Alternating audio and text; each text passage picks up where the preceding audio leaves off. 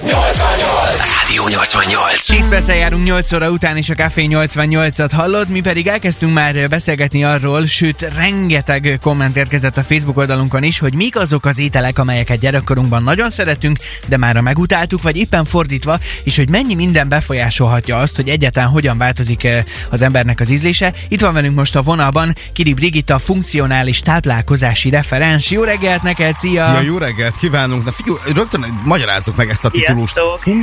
Funkcionális táplálkozási szak, Referens. referens. referens. Tehát, hogy mikor kell hozzád fordulni, vagy ki fordult te hozzád? Hát alapvetően nagyon sok szeretettel köszöntöm a hallgatókat, sziasztok!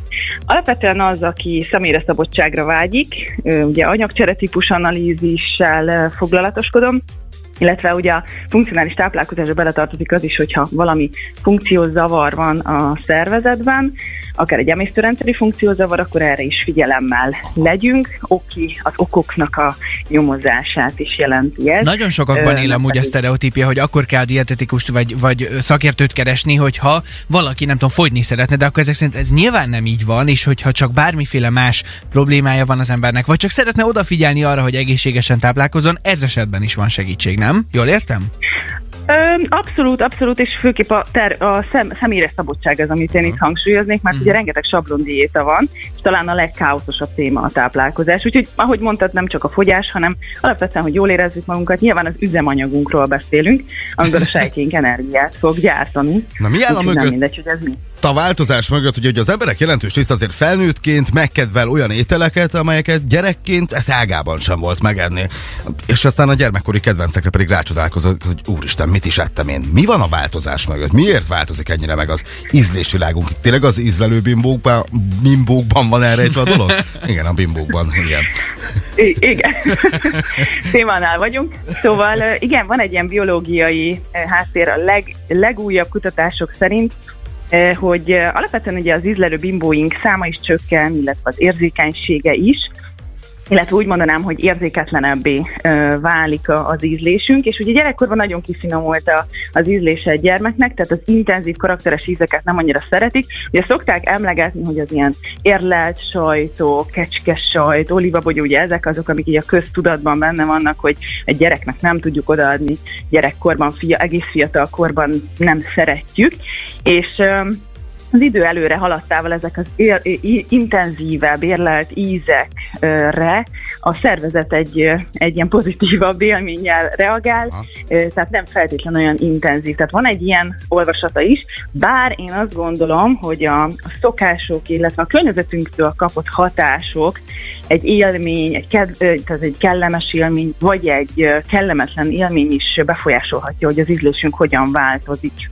Tehát akkor nyilván nem mindegy, hogy a szülő mondjuk hogyan Hogy tálalja. Tállal, persze, hát az fontos. A És ezért, ezért vannak, ez, egy hallgatónk írta például, hogy csillag alakúra szokta vágni. A szendvicset, hogy egy csillagszendvics legyen. Vannak ezek a dino, meg nem tudom milyen formájú, ilyen rántott, meg nem tudom milyen húsok, tehát akkor ez nyilván minden miatt van, nem? Hát vagy a menszer, amikor ránk parancsol a tanítani, de már pedig meg kell egyet, ha tetszik, hanem. És ez is egy rossz élmény lehet bennünk, és lehet, hogy hozzá kötjük ez az ételhez. Abszolút, abszolút, és hát ugye nem ö, mellékes téma ma a marketing és az érzésekkel értékesített ételek. Aha. Biztosan mindenki megfigyelte már ezt, hogy Nem mondj konkrét példát. Nem, nem, nem, nem, nem, nem, semmiképpen, csak, csak hogy azért az érzelmekkel összekötjük, illetve programokkal, uh-huh. emberekkel, élményekkel összekötjük az étkezést, és hát ez ugye az életünk során érhetnek minket kellemetlen és kellemes élmények is. Nagyon különleges. És hát nyilván az is nagyon különleges, hogyha valaki valamilyen speciális étrendet folytat. Most itt nyilván nagyon sokaknak juthatnak eszébe mondjuk a vegánok vagy a vegetáriánus étrendet követők, de nem csak rájuk gondolunk. Ha bárki valami miatt speciálisan eszik, akkor mennyire lehet konfliktus mondjuk a párkapcsolatban az, hogy a másik félnek is ugyanilyet kell lenni, vagy sem, vagy netán a gyerkőcnek. Folytassuk innen a beszélgetést, és hogyha bárkinek esetleg kérdése adódna, vagy a véleményét szeretné megírni, nagyon várjuk ezeket, akár SMS-ben, akár a Rádió 88 telefonos applikációján applikációján keresztül. Addig is a legjobb zenék közül Kevin Harris és Ellie Goulding közöse, az Outside szól most 8 óra 14-kor. Rádió! Rádió! Ez a Rádió 88. 8 óra 18 van és a Café 88-at hallod. Hát sokféle olyan étel van, amit gyerekkorunkban szerettünk, most már nem vagy fordítva, és többek között erről is beszélgetünk most Kiri Brigitával, aki funkcionális táplálkozási referens, és itt van továbbra is a vonalban. Szia, még egyszer jó Szia, reggelt jó reggelt neked. kívánunk! És hát Jó ugye reggelt. rengeteg étrend van. Tehát mondjuk a szülők elkezdenek egy vegetáriánus, vagy ne talán egy vegán étrendet, Vagy mondjuk egy diétát. vagy egy diétát, akkor mi legyen? Akkor a gyereket is átszoktatjuk. Van olyan, hogy vegán gyerekek, vegetáriánus gyerekek? Mert ez nagyon érdekes, hogy, hogy a, vagy adjunk a gyereknek mindent, amikkel aztán majd felnőtt korában eldönt, hogy mi a helyes neki. Vagy nem is ilyen egyszerű az egész kérdés. Hát ez az egész téma nem olyan egyszerű elnézést. Alapvetően én azt gondolom, hogy egy ö, gyermek fejlődéséhez nagyon fontos, hogy kínáljunk neki mindent. Tehát a gyerekek nagyon okosak, és talán a mi felelősségünk ott van, hogy akár játékosan, de, de úgy önmagában az alapanyagokat megkapja, ismerkedjen vele az ízével, az állagával, a színével, a formájával, és, és az ő döntési lehetőségét megadjuk.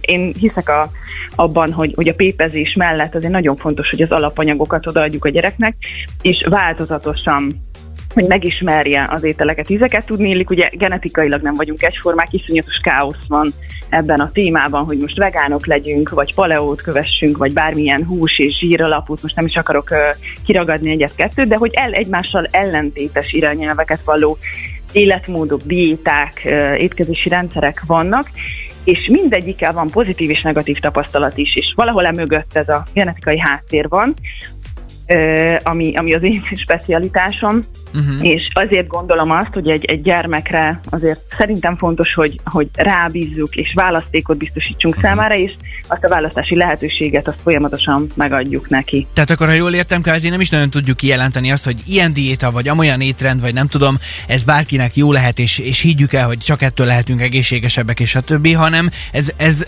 egyénre szabott, hogy kinek mi az, ami az, az ő szervezetének Tehát megfelelő. a genetikánkban van kódolva, hogy melyik étrend lehet nekünk egészséges és jó. Hát, ha nem is mi- melyik étrend, de hogy mondjuk mekkora fehérje, zsír és szénhidrát mennyiség kerüljön a szervezetünkbe étkezésenként. Ugye ez a diéták között elég szélsőséges tud lenni. Uh-huh.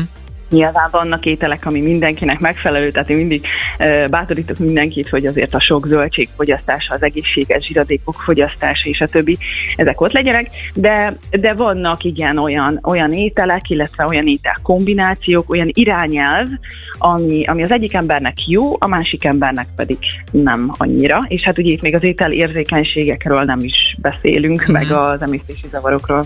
Sokszor halljuk azért manapság azt, hogy na bezzeg a nagyszüleink idejében, akik abáltszalonát tettek, kolbászt tettek, sonkát tettek, fe, gluténos, fehér kenyeret, senkinek semmilyen baja nem volt. Manapság pedig már ugye rengeteg ilyen étrend van. Régen is volt-e ilyen probléma, csak nem hallottunk róla, nem volt ekkora hírverés, vagy nem volt ekkora választék. Vagy nem hogyha- foglalkoztak Vagy nem foglalkoztak vele. Vagy hogyha ez megváltozott, ez minek a hatására változott ennyit a világ, ekkorát pár évtizeden belül. Hát ez egy nagyon érdekes kérdés. Nyilván azért teljesen nem látunk eh, rá az elődeink életére, csak ami ugye az időskorukból mondom, átfedés volt az életünkben.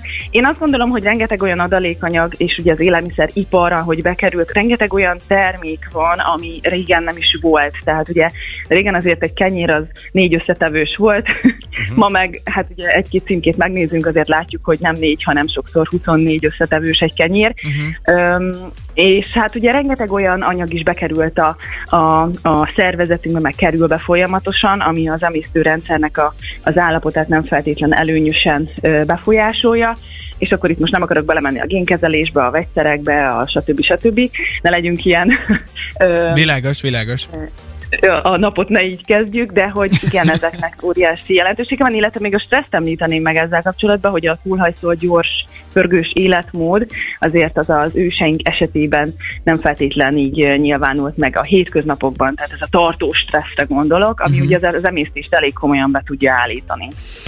Marha érdekes, és valószínűleg estig tudnánk beszélgetni, és biztos vagyok benne, hogy, hogy fogunk még keresni, hogyha, hogyha ilyen téma van, mert azért ez, ez sokkal bonyolultabb, mint ahogy azt valaki elképzelő, hogy jó, hát ezek így vagy úgy, az nem biztos, hogy a tökéletes, de minden esetre az információkat nagyon szépen köszönjük Kiri Brigitának, funkcionális táplálkozási referensnek, és további szép napot kívánunk Köszönjük neked. szépen. Köszi.